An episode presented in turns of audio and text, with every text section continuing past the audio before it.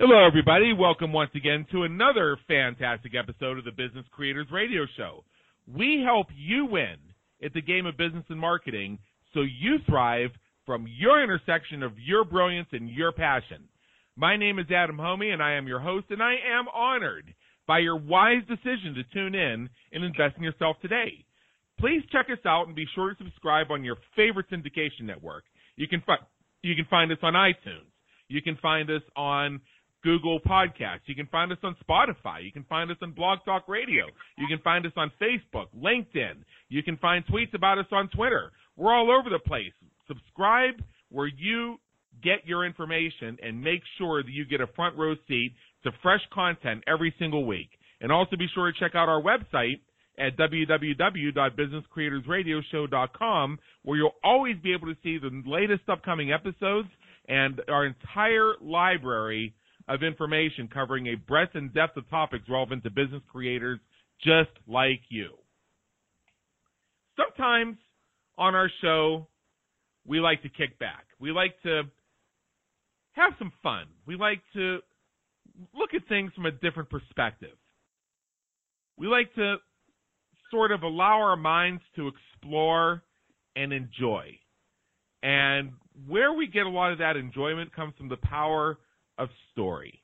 We've had episodes before about storytelling and story selling, and those who follow me know that my teaching style largely revolves around stories and anecdotes, live, real time examples of what I'm attempting to demonstrate. So we have a person on here today who is going to give us his business lessons from Costa Rica. Now, when he came to the Business Creators Radio Show and he requested to be on the show, and gave us the proposed title for the interview. And I said, Business Lessons from Costa Rica. What's that? In the green room a few moments ago, I asked him what that meant. And he's going to share that and so much more about mindset, about developing support systems, about creating business and personal success, and some information even on mental health, relationships, and wealth. And it's going to be done in a fun storytelling format so I encourage you to lean back on your lounge chair, get yourself a drink of whatever you like, grab a pad of paper and two pens, and enjoy as we bring in Dr. Tim Laskis. Now, Tim Laskis is the founder of Coach Wherever. He's got a PhD in clinical psychology. He's an entrepreneur, a life coach, an instructor. As I alluded to just 30 seconds ago, he's the founder of Coach Wherever Life Coach School. He's a mental performance coach with high professional athletes in the sport of motocross. And he's the author of a book called Finding Your Costa Rica Five Powerful Steps to Personal, Professional, and Financial Success. Tim, come on in. The weather's fine. Hey, Adam. Thank you for having me. I'm excited to be here today. And our listeners may notice I'm sort of moderating my voice a little bit. I've slowed down my usual frenetic pace because we're sitting on the beach in Costa Rica today. So before we get started, I gave out your credentials. I showed people all the various ways you're serving the world currently. But tell us a little bit about your story. In fact, kind of the reason why we're here. And take us through a little walkthrough of what's brought you to where you are today serving business creators from your intersection of your brilliance and your passion. Yeah, absolutely. Well, my story goes back to 2005, and I was in a position where I was pretty comfy to other people outside. For people who were looking at me, you know, they said, "Oh, Tim, you, have a, a great secure job. You're working for the state as a psychologist, you're in the pension system, you've got great insurance, you know, you you have this this new home, a dog, and and you know two cars, a motorcycle, everything that you could work for, and then all of a sudden you gave it up to move away to a distant land in Costa Rica. And that is exactly what was going on. But from the outside, it looked so perfect, you know. And, and isn't that what a lot of people try to do in in life is you know they kind of project this image of hey everything is great but you know deep down I I was miserable. You know, I I had accomplished the majority of my goals up to that point. I had many struggles before that. Um, I had issues, you know, while going back to high school with learning and finished at the back of my high school class and overcame struggles uh, to end up going and, and later, you know, graduating with honors from Rutgers University in New Jersey and then going on to obtain my, my doctorate, a PhD in clinical psychology. And so I had obtained what I had been working for for so many years, and I was finally in a position where I could have just kicked back and said, okay, you know, let me just put it on cruise control and and and let's just you know ride it out until retirement. And that's what a lot of people told me. They said, Tim, you need to just stay put and wait until it's time to retire. Then you'll have a nice you know pension and and you, you'll you'll you know have your uh, your Social Security coming in and you'll you'll be fine. However, I didn't want to go that route. In my mind, I was thinking, my goodness, I don't know how long I'm going to be around. That seems like such a gamble for me to stay in this job, although it's secure and comfy, and it's something I've been working towards to to be a psychologist. However, I didn't know if I'm going to be able to make it until my 60s, and if I did, how much help would I have left to be able to travel and explore and and do the things that that I wanted to do. And to me, that just sounded like such a gamble. Well, right. Every year, my my brother, who I'm originally from South Carolina, and and my brother who was living in, in Greenville in the upstate, he would come out every year, and we would take a, a week long surfing trip in California. I was in California at the time, and and in 2005, he said, you know, let's go somewhere different. Let's go to Costa Rica. And I said, Costa what? I, I didn't know much about Costa Rica, and and I said, well, don't they speak Spanish there? And he said, yeah, they do. And I said, well, I don't speak Spanish. And he said, don't worry. He said, I, you know, I took it in high school. I, I remember some. I know enough to get us by. And, and you know, I was skeptical, but he sold me on on the surfing, and he said the surfing is great, the beaches are wonderful.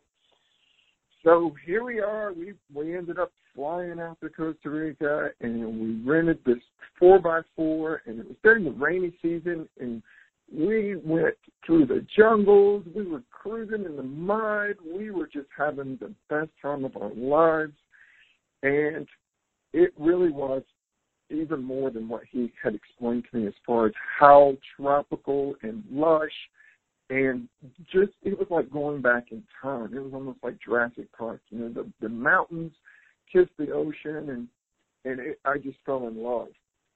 So not only did I fall in love with the landscape and everything about Costa Rica, well, I ended up falling for this young lady there on that trip, whom I had met. Uh, we went to a little small town near the coast in Costa Rica, and we went into this restaurant and my brother ended up going to the restroom, and I sat down. And as I'm sitting there, I noticed this young lady at the next table, and she was by herself. And I decided to stand up and walk over and introduce myself and just start talking. And so as I was talking and introducing myself and telling her I was from California and all these other things, for about, I don't know, it seemed like forever. And she never said anything. And then she looked up and she said something in Spanish. And at that moment, I said she didn't understand a word I said. So my brother came back luckily, and he interpreted for us. And and long story short, with that, we kept in contact. Ended up going out to Costa Rica almost every month for the rest of the year. And I got to the point I said, you know what? I'm coming to Costa Rica. I'm right. going to give everything up. And and what I had decided is, is I'm going to, you know, quit my secure job. I'm going to sell my home. I'm going to sell my cars. And I ended up either giving away or selling everything that didn't fit into two suitcases. And off I went to Costa Rica. But before that, as I was sharing, you know, my my thoughts and my desire and dream of doing this, everyone around me said I was crazy. Everyone tried to talk me out of it. Everyone thought it thought that I needed the medication and not the, the patients that I was working with. they just did not believe in in this kind of new chapter for me. They they really thought that I was losing my mind and I was going nuts. And so I did not listen to them. I went in January of 2006 off. I went to Costa Rica with just those two suitcases, and I was the the most. I it was like a huge weight was off of my shoulder. I was so excited at the time and I went there. My wife and I were, were married a couple of months later. We're still married today. We, we have a, a, a five year old and another child on the way. And when when we had our wedding in Costa Rica, I invited many of those same friends and colleagues and family members down to to the wedding. And once they came and they met my wife, they were able to explore Costa Rica they all knew exactly why I did what I did. And in fact, one of my good friends, he came up to me and he was a pretty strong critic in the beginning. And he, I remember him, him telling me that I was a fool for doing that. And he came up and he said, Tim, I want to apologize. And I said, why? And he said, he said, because I told you not to do it. And he said, I feel so bad. He said, now that I'm here, I see exactly what drew you here. He said, me telling you not to go and follow your dream.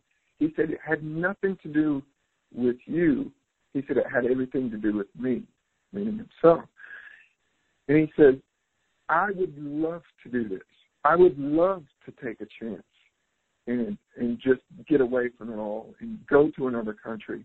He said, but I'm too afraid. He said the fear is so strong. I'm so envious that you were able to do it. And I was talking to you out of my own fear of me being able to do something like that.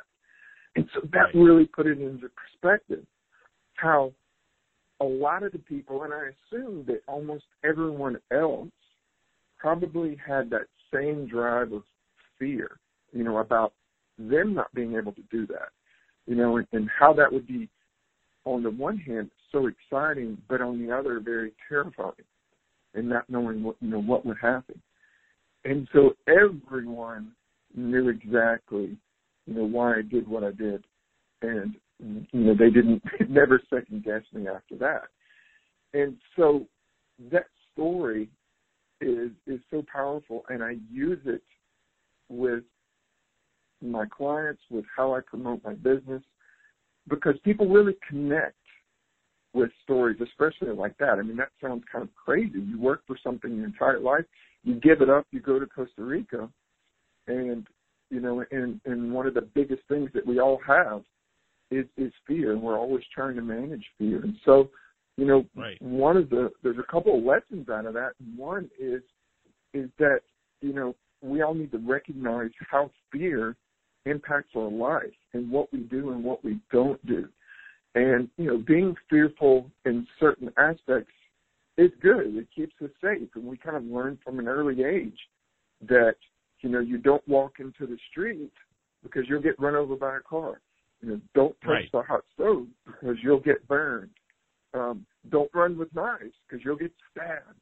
You know, and some of those things are are good in how we teach our children. But many times we as adults, we end up incorporating so many fears about so many things that we're almost we, we're trapped in our, in our own fear. You know, we we're, we're prisoners to ourselves, and it doesn't have to be that way. But a lot of it goes back to you know being really young and and learning those life lessons that at the time kept us out of trouble, kept us out of the emergency room, kept us from dying. But as we grow older, a lot of those lessons work against us, and it really it really holds us and it chains us, you know, to a particular life that we may not be happy about, that we we are just miserable in. But yet, you know, it, it's that kind of that saying that the devil, you know, we know is better than the devil we don't. You know, we think that okay, if we do something else, it could work out, but our main focus is, oh God, you know, we're going to fail, we're going to lose everything, we're going, you know, whatever it might be. Um, and so we go to extremes, and so we don't, you know, take those risks, and, and we don't um, follow a path that we feel that that you know we're passionate about. And so, you know, that's kind of the first thing with with this story. And you know, also with stories, I was never really good with stories, and in fact, you know, my training as a, as a psychologist, I took a stance that when I worked with patients, patients, I never shared personal information.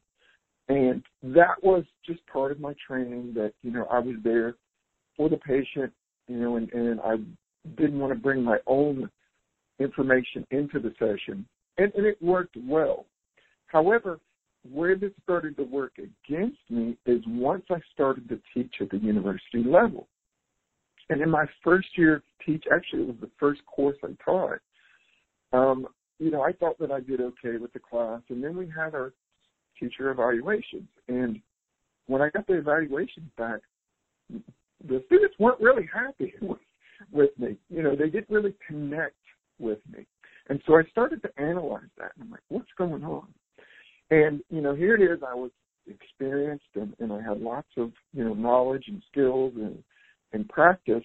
And so I relayed that to them, but yet they needed something else to connect with me. And so what I did the next term that I taught was I started to take a chance and share stories. Stories of working with, with clients, stories of working with patients, stories of, of, of my life. And it was amazing when I had that next round of evaluations. It, everything, so many people, I would say the majority of the students took time at the very bottom. There was just like other where you could write in information. But nobody did that in the past. But everybody gave me raving results and they took time to write into the bottom. We loved Dr. Laskis' stories. I loved hearing the stories. I mean, it was all about the stories, the stories, the stories. And I thought, oh my goodness, you know, I'm really connecting with these students. And so, you know, what had worked well in a clinical setting, you know, didn't work well in, in teaching. And so later I was able to take that experience in the classroom and apply it in business and help have my story out there. Because when you think about it, when it comes to companies and businesses, it, there's there's a million different companies that make food. There's a million different companies that make widgets or make this or make that, and consumers are just overwhelmed. You know, maybe there's there is a hundred companies that make a really great whatever it might be. So what is it that gets the customers to take action? Well, they take action if they can identify with your story of your company or the founder or or someone who's a spokesperson and that's what they really connect with. I mean, think about it. The last time that you went to a conference or you went to some type of meeting where you just met people for the first time, and you come away and you're talking with others who were there, and you're like, hey, do you remember that guy? I don't remember his name is, but I know that he loves motorcycles. Remember the guy who said he, he rides Harleys and and the other this other young lady she loves to jump out of planes. It's the stories that we remember. We may not be able to remember their names, but we remember their stories. So there's social yeah. proof right there how powerful your story is in being able to grow your business, your brand, your company. Wow. Um, so I got, yeah. this this is uh, this is pretty great, and I think one of the best things is is we're a third of the way through here, and I haven't asked you a question yet. and you've already given us you've already given us so much uh, and just the way listening to your story and hearing the lessons that you discovered for yourself and are now sharing with others. Uh, I mean, you actually did cover a fair part of our initial plan for this conversation. We do have so many other things that we need to look at here. So what I'd like to do now is I'd like to sit, take everything you've shared with us, your whole story of of going to Costa Rica and everything that's followed that's brought you to where you are today. And how do we take these principles and apply them to running our business? Yeah, and and that's a great, I mean, a great question because so many times we get caught up into well, just you know, how how do I build a better product? um, you know, so I can beat my competition, and and then how we just get our just get our name out there and tell people, you know, what we do. And I think for many of us, either a small business owner or somebody has a medium to a large company, is they have not identified what their story is, is to sit down and brainstorm. You know, what is it that's powerful, that's emotional, that can really connect with your customers? What what is the experience of, of the owner, the founder, or the, the company in general that, that tells that story that that connects with the emotion of, of people? And so, like with with my story, um, you know, going to a tropical, lush, you know, environment, you know, such as Costa Rica. I mean, and you know, even just say Costa Rica. There, there's some something about it that's so magical that most people they have this vision in their in their head of what it must be like and how great it must be.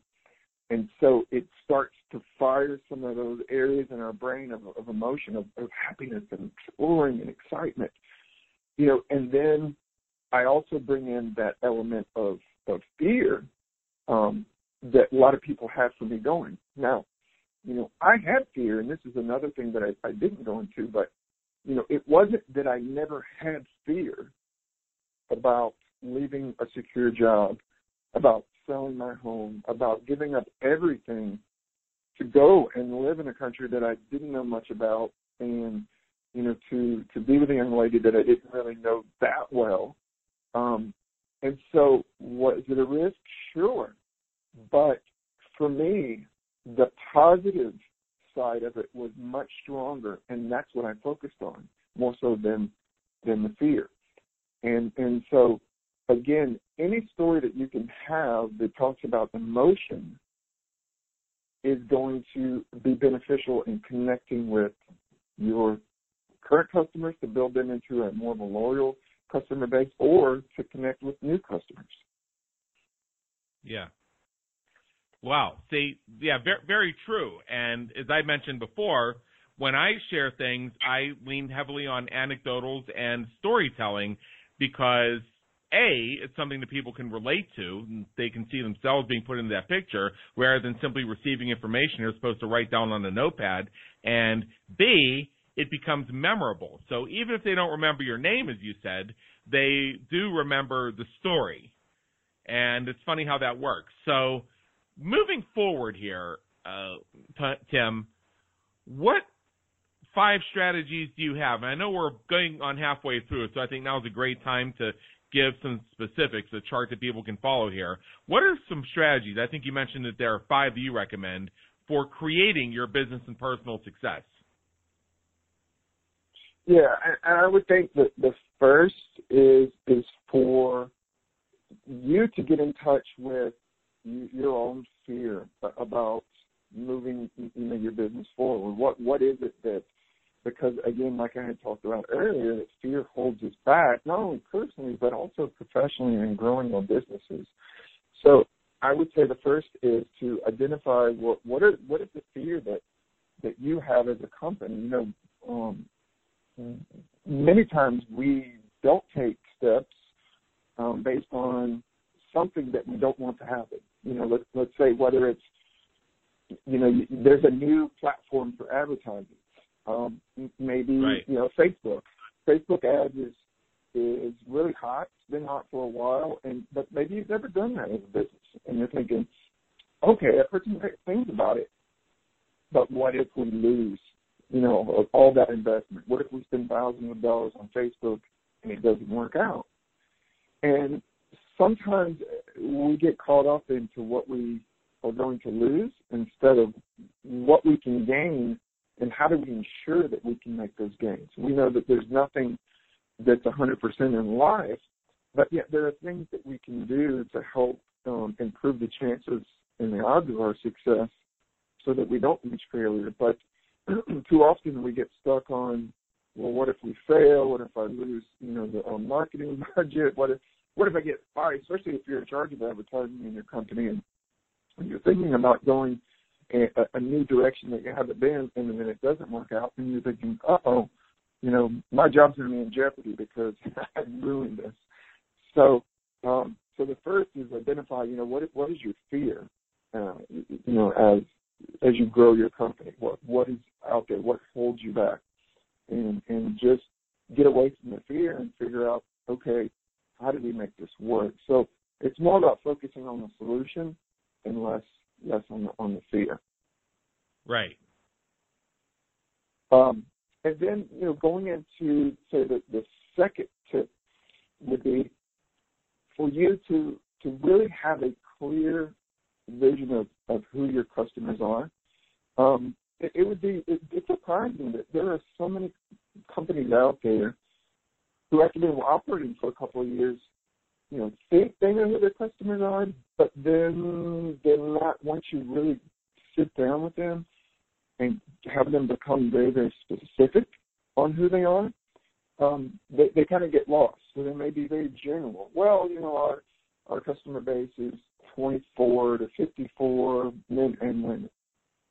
Well, that's not really specific enough. So you, you need to be able to identify specifically, just niche down as far as you can to identify who that customer is that you're trying to target. Because once yeah. you know, then you're able to know how to tailor that story, how to make how because you could be telling a story that you think is great. Okay, I'm telling stories, I'm trying to connect. But maybe it's a story that doesn't that just misses your customer base altogether. And and they they just don't relate to it.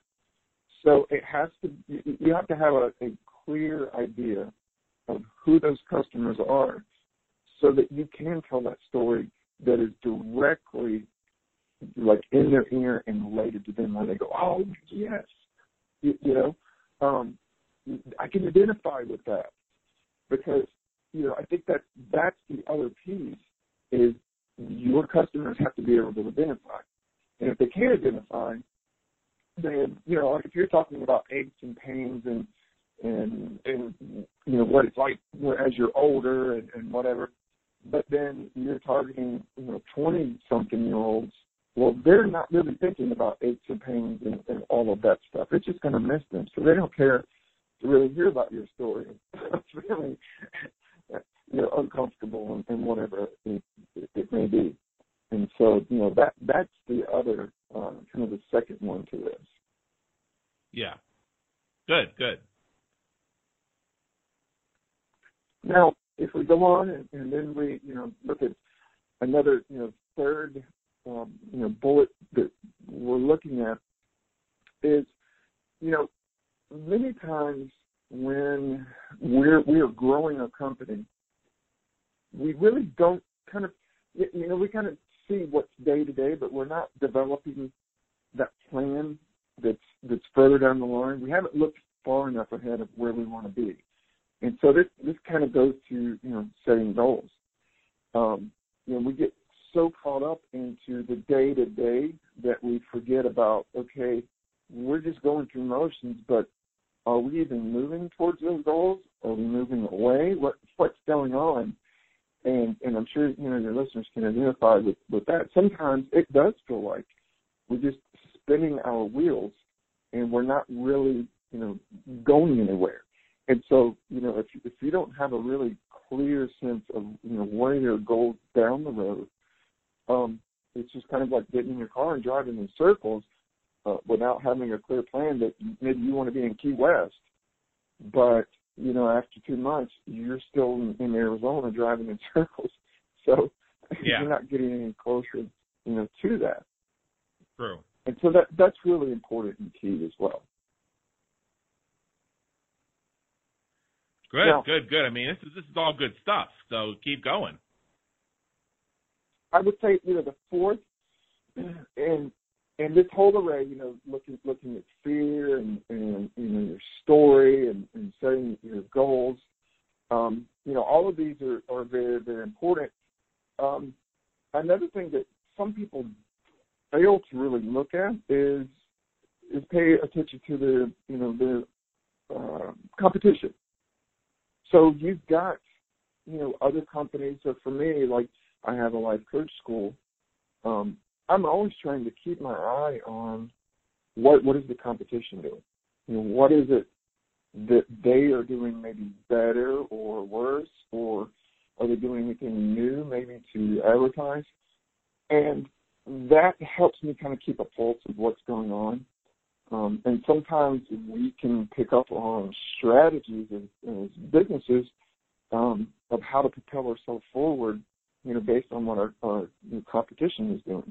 And you will hear some people that may say, "Oh, you should never even look at your competition. They're not, they're not, you know, even you know part of the equation of your success or failure." But I really disagree with that, and I think that that is it's very important to be able to learn some of those things they're doing that you can improve on. Because a lot of times there's customers out there, especially if you're you know trying to follow maybe some of either your customer's Instagram page or Facebook page or whatever it might be.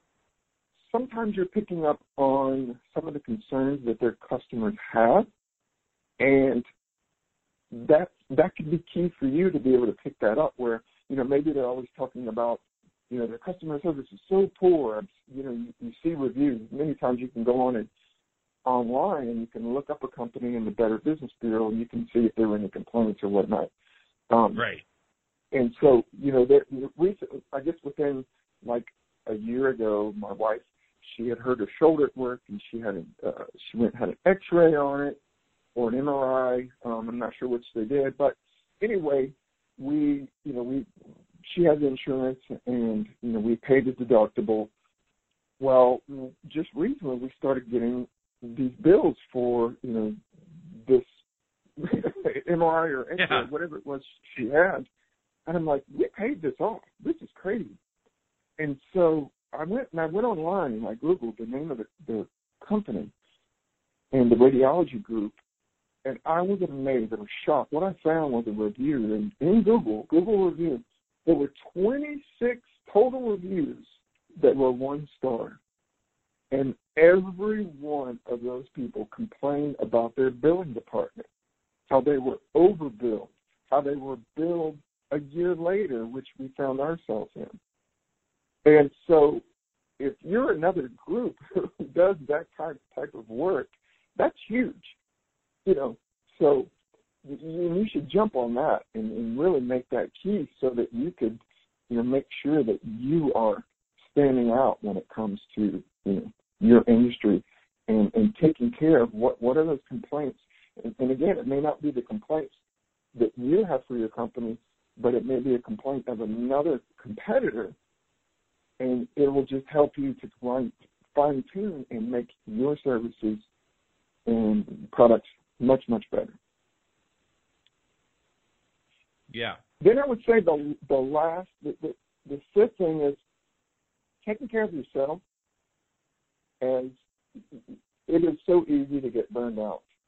Burned out with work, burned out with personal life, and they're people who just work themselves into the ground.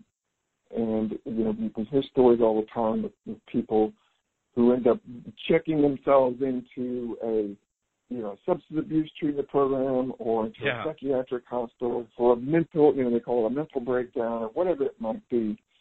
Um, you know, those things are going to significantly, and, and you're going to have a negative impact on your company well before you get to that point of checking yourself in somewhere. So I think that there are a lot of, and, and entrepreneurs in general are, are vulnerable to this because they are just goal driven and they want to you know go out and succeed they're going to bend they're going to uh, spend that the midnight oil and burn it up you know every opportunity and many times you know they're going on with sleep uh, probably eating poorly.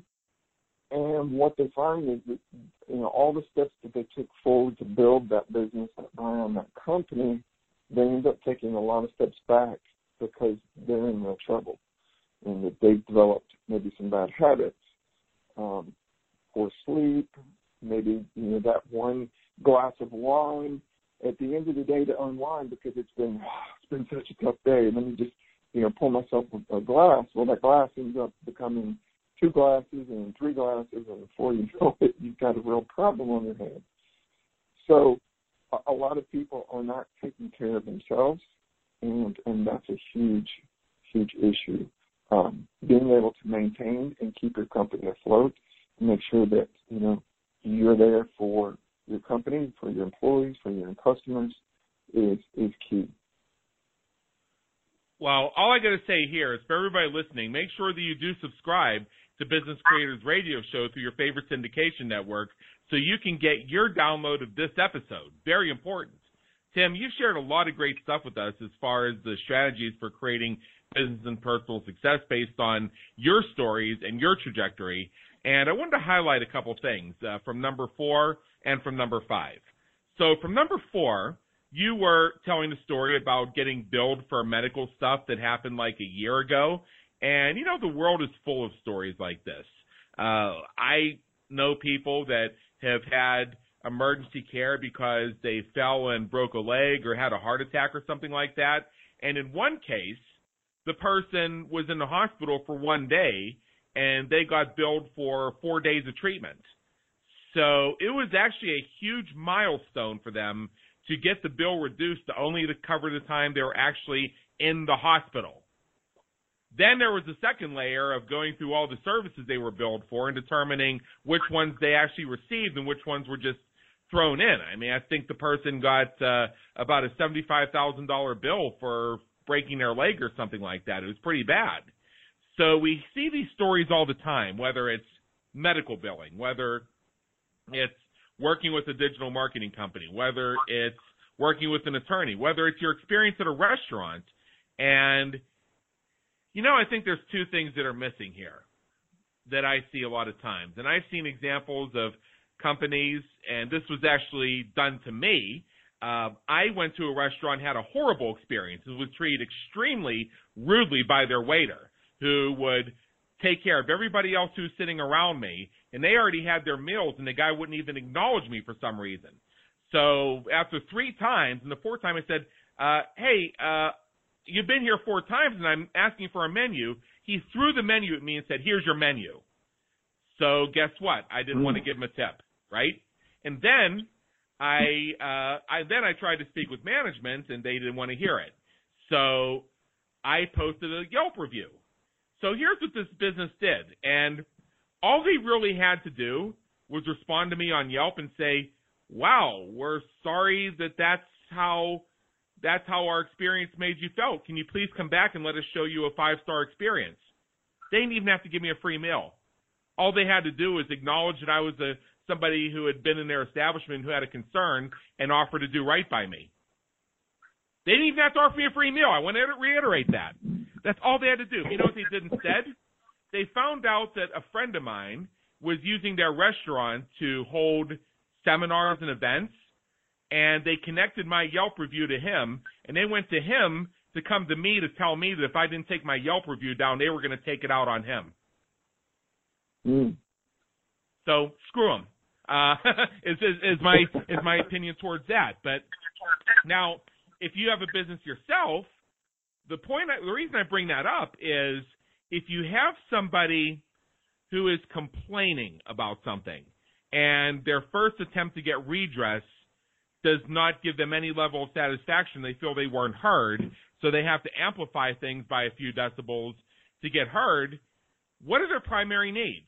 in my opinion, my estimation, and I obviously I want your feedback on this, Tim, is they have a need for validation. They just need to know that somebody cares, and that by demonstrating that you care, you acknowledge the fact that they care about the interaction enough to raise to raise a point about it.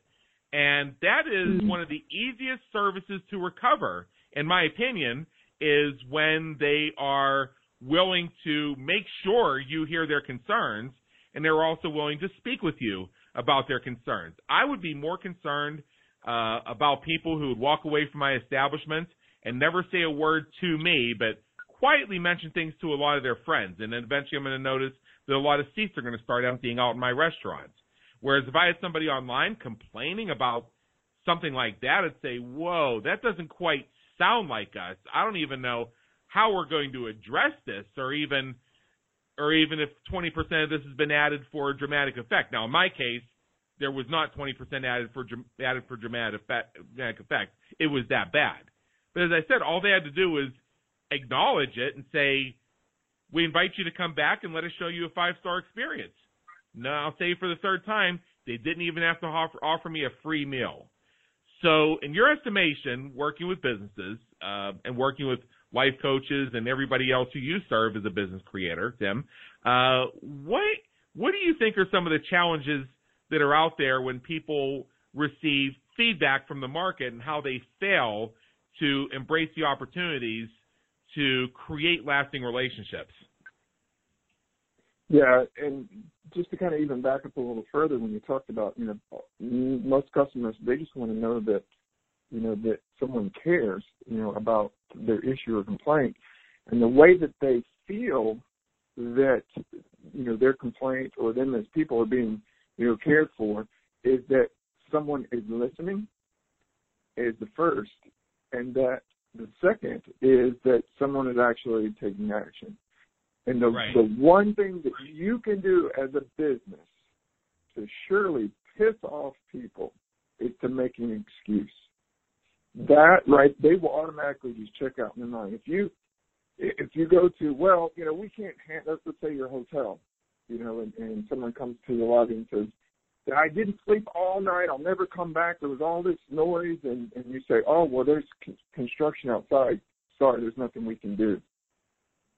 It doesn't matter. They don't care. That is going to piss them off. Maybe it is out of your hands.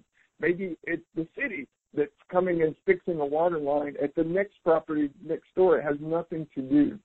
But what you should be doing is one, listening to them, and two, trying to make up for that.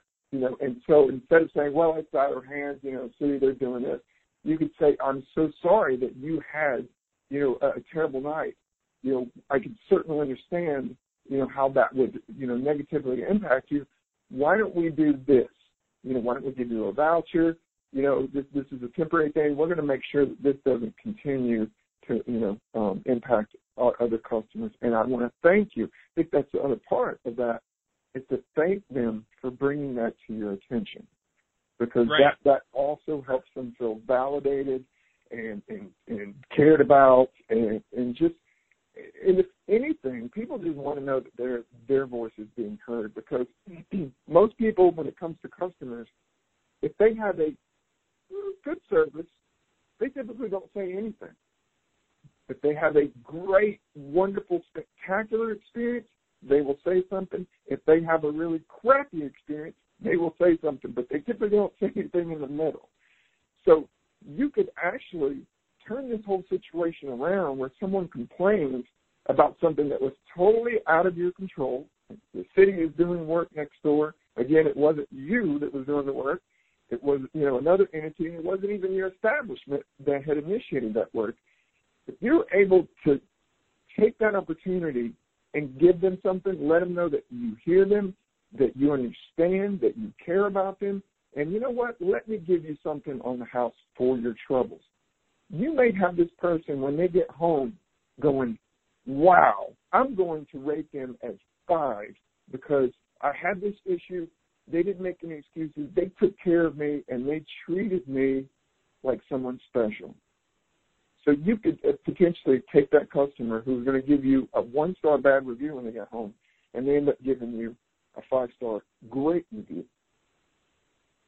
Yeah, and and you know, a, a phrase I've actually seen used that, believe it or not, can be effective in certain situations. If somebody gives you a one star review, is to simply and say something like, uh, "We'd like to invite you to come back uh, because we'd like to earn a five star rating from you." Mm-hmm. Just come sure. out and tell, yeah, just come out and let uh, and let them know that uh, you want them to have a five star experience. You want to earn their five star rating, so you are going to take extra steps to make that happen. And that mm-hmm. shows you care. And here's another thing I think people need to recognize when it comes to when it comes to responding to reviews online, you're not only responding to the person who is leaving you the review, you're also responding to all of your prospective, current, and future customers. Here's what I, here's what I mean. Mm-hmm. When I look at reviews like Yelp reviews or what have you for a business, I'm not looking for that perfect five out of five. Because if I see something as perfect five out of five, I actually believe it's a little too good to be true because there ain't nobody perfect. Mhm. And as you said, Mhm. the satisfied customers will oftentimes just, you know, smile to themselves and go about their lives, where it's the upset customers that are going to rant and rave so far. And so I look for a business that has about a 4.2 rating. The reason being Mhm. is I want to see that they screwed up, how they screwed up, and what they did about it. Very simply because if it turns out that I do business with them or I patronize their establishment or what have you, and I discover that my experience is not going to be uh, is not going to be one of the perfect ones. Like let's say some things go wrong with my experience or there are a lot of mistakes, there are some delays, there are some misunderstandings.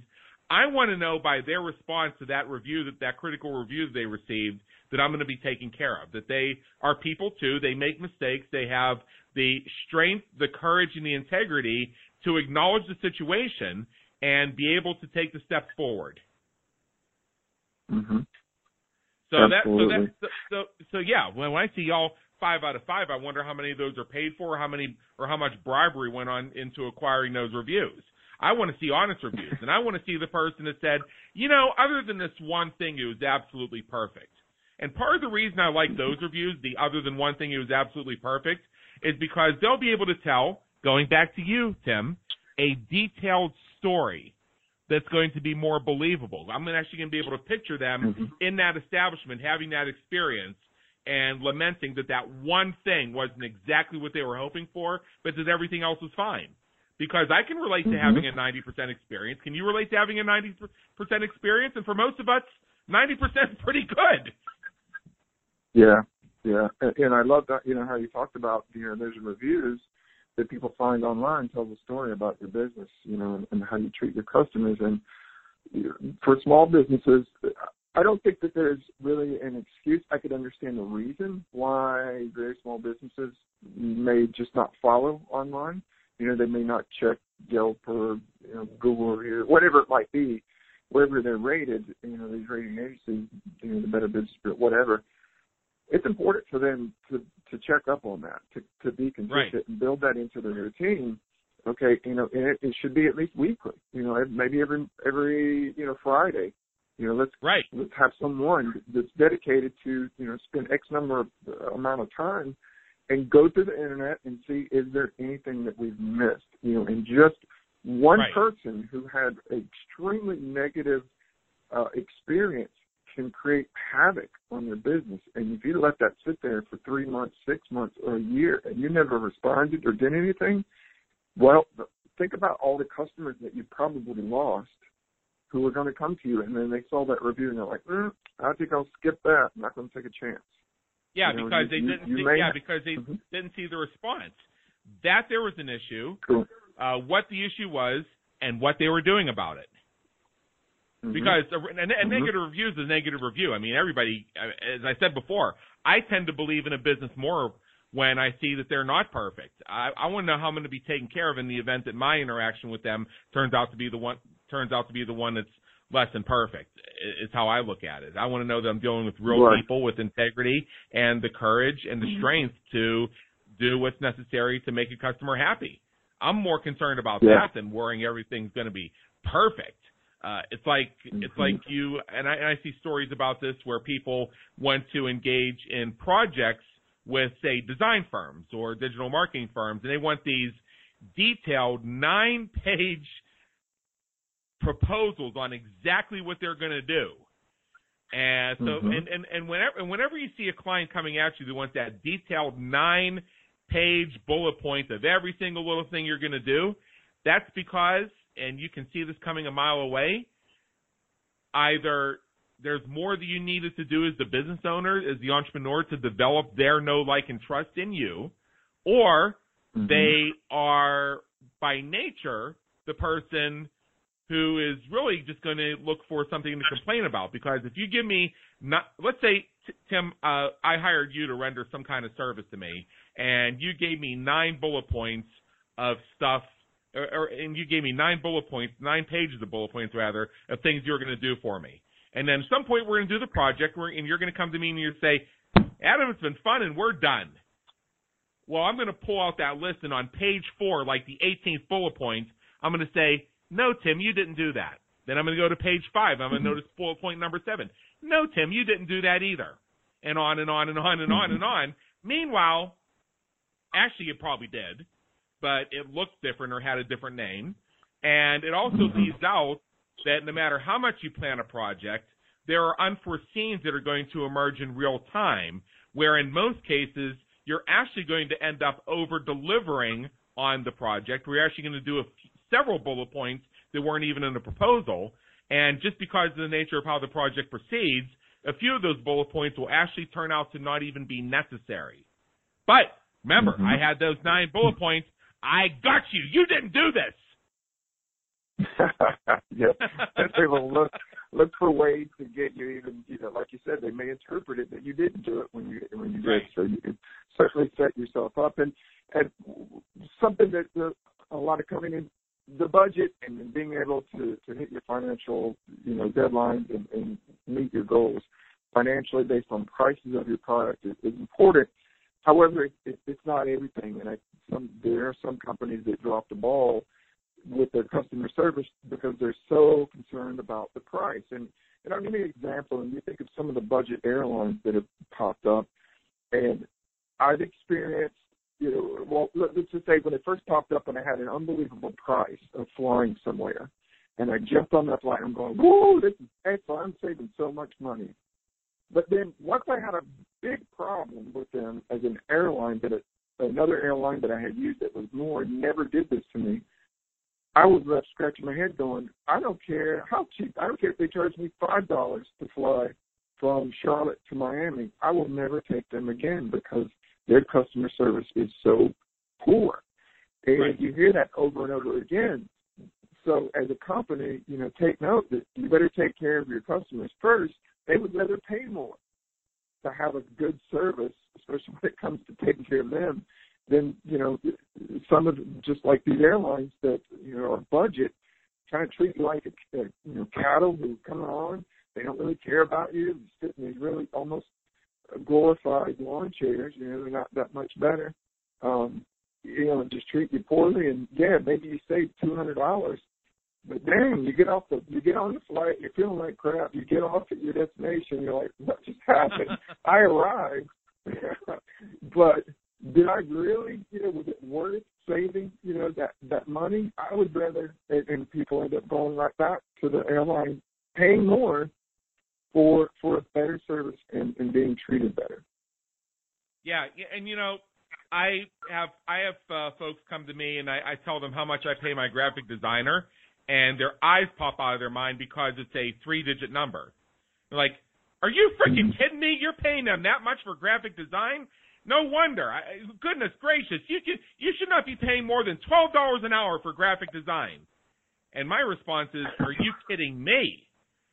I'm working mm-hmm. with a designer who I've been working with for 15 years, who knows my style, who knows the style of my past through clients, who will deliver a fast, effective turnaround, who has designed a business around the idea that yes, you damn right they charge a premium, but the fact that they charge a premium gives them the flexibility to do two things. Number one, you're literally buying speed. So they're getting compensated more. That gives them more incentive to move quickly to deliver a quality product.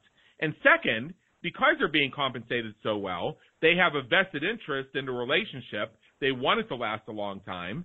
And if, you know, the the work you're doing, like the cover for your ebook or something, takes three revisions instead of two to get it to exactly where you need it, they're not going to say, well, in our bullet point proposal, we said there would be up to two revisions. We're on the third revision. That'll be an extra three hundred dollars. No, no, mm. because because they play because they play uh, a VIP game. They do VIP work and don't get caught in that little minutia. Mm-hmm. Yeah, and and and I and, and, and, and, you know, and and I like knowing that, and I like knowing that because I fly first class when it comes to graphic design, I very rarely need to get to the second revision, much less the third, before I have exactly what I need. Mm-hmm. Yeah, Uh, absolutely, and, and it goes back to many times you can raise your prices and provide an experience like no other. Make your customers feel like they are kings and queens, and they will gladly pay you a lot more than what you think. Um, and, and and it goes back to you know how I this started talking about being know your story, but your story elicits emotion, and so if you can make your customers feel something, now if you make them feel angry and pissed off, well, you're going to see what happens. But if you right. make them feel like they are they are queens and kings, and there's nobody else that's more important than that person in front of you, they will likely they will just open their wallets to you and just give you whatever you want. Very true. Now we're actually right near the top of the hour, and this turned out to be a conversation that had some extra bonuses above and beyond what people were expecting when they first tuned in. Remember that Business Creators Radio Show. We pleasantly surprise you from time to time. So I just want to comment because we don't really have time to discuss it on something you brought up in point number five of your five strategies for business success, which is taking care of yourself.